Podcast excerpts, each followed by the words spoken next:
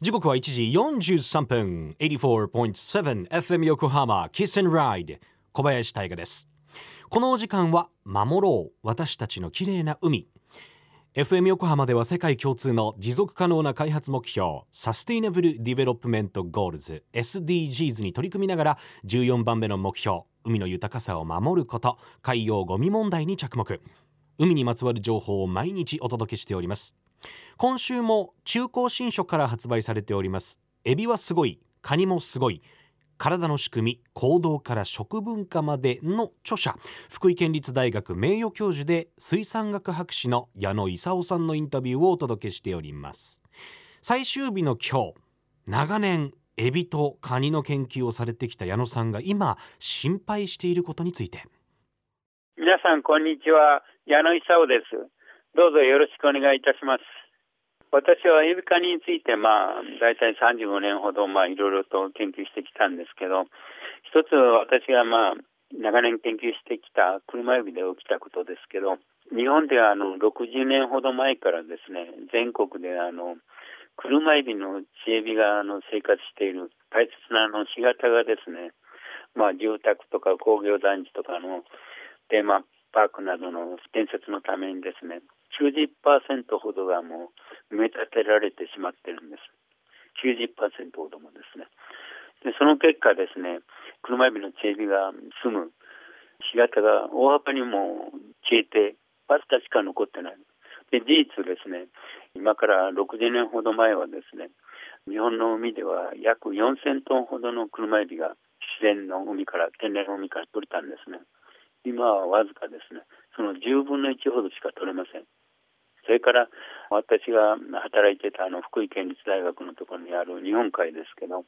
日本海にはまあ冬の味覚と言われるズワイガニがいますけど、乱獲によってですね、40年ほど前に比べますと、大体5分の1ぐらいに減ってます。で、こうしたことがですね、私にとっては非常に問題なことと思ってます。でこの車エビを世界に紹介したっていうのは、幕末に日本に来たあのシーボルトが初めて海外に紹介したわけですけどこの美しい姿をしたあのクマエビがですね日本の海からもう消えてしまうのは遠くないことと思ってます。それからゾエガニもついてもですね今のみたいな乱獲を続けていますと。おそらく日本の海から消えてしまうと考えています。要するにどんどんエビカニが住むところがなくなっているのと乱獲なんですね。まあ、海から自然から取れるものは減ってるわけです。で養殖のことについてはですね、これは増えてるわけです。私はまあ専門はそういった増やすことが専門ですけどね、例えば私があの研究を始めた約40年ほど前はですね、世界では1万トンぐらいしか養殖されてなかったんですけど、今ではなんと500万トンほど、大体まあ5兆円近く養殖されてます。だから養殖は確かにもう増えたんですけどね、それとは逆にですね、自然のものはもう減る一方です。まあ、経済優先なんでしょうけどね、そういうことをすると、すべて自分に返ってくるってことですね。まあ、エビ科について言えばですね、車エビがその、チエビ、特にチエビが住む、あるいは他のさまざまなこういろんな生物が住む大切な干潟がですね、今、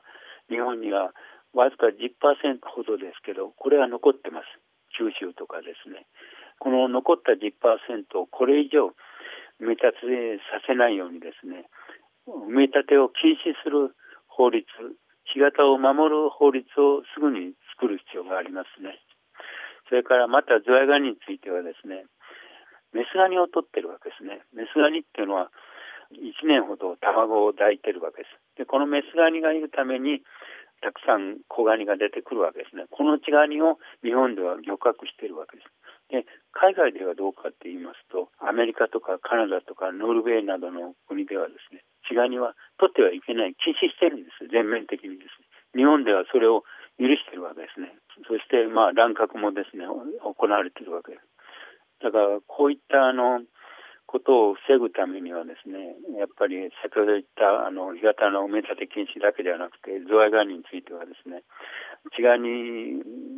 や親ガニが住む一部の地域をですね在岸漁を禁止するっていうような法律を作る必要があるでしょうね。法で規制するしか方法がないと思ってます。で幸いのことにご存知のようにですね現在国連では2030年までにですね世界の海の3分の1をですね海洋保護区にする国際条約が今議論されていますで日本もこの国際条約に積極的に参加してですねいろんな海洋生物が住む大切な海をですね、まあ、将来にわたって子どもたちのためにも守っていくことが必要だと思います。私たちの責任でもあるんですね。もちろん養殖っていう手段ありますよ。だけど、やっぱり自然から取れるものを守って増やしていくことが必要なんだと思ってます。福井県立大学名誉教授の矢野勲さんありがとうございましたそうなんだ確かに魚介の値段っていうのはもう数十年前に比べてそれこそねイカとかタコとかもそうですけど56倍まで値段って上がっているし上がる一方なんですよね。それだけ漁獲量が減っているっていうこととあとは養殖は増えているんだけどもじゃあ養殖が増えてる。めでたしですかっていうことにもなる。うんしえー、最後の方にございましたが2030年までに世界の海の3分の1を海洋保護区にする国際条約が今議論されていると。うん、保護するためにはそれがいいのかもしれないんですけど今現在例えばカニ医療をされている方とか、えー、ねなかなか考えることもたくさんありますよね。なんか船船乗りの皆さんもそうですけどこう無人の船なんかもこの間、えー、こちらの海を守ろうで特集させていただきましたけれども時代はゆっくりですが移り変わっていますね。今回ご紹介している矢野教授の著書エビはすごいカニもすごいではエビカニの神秘的な神秘的な生態が数多く紹介されております。ぜひ一度手に取ってみてください。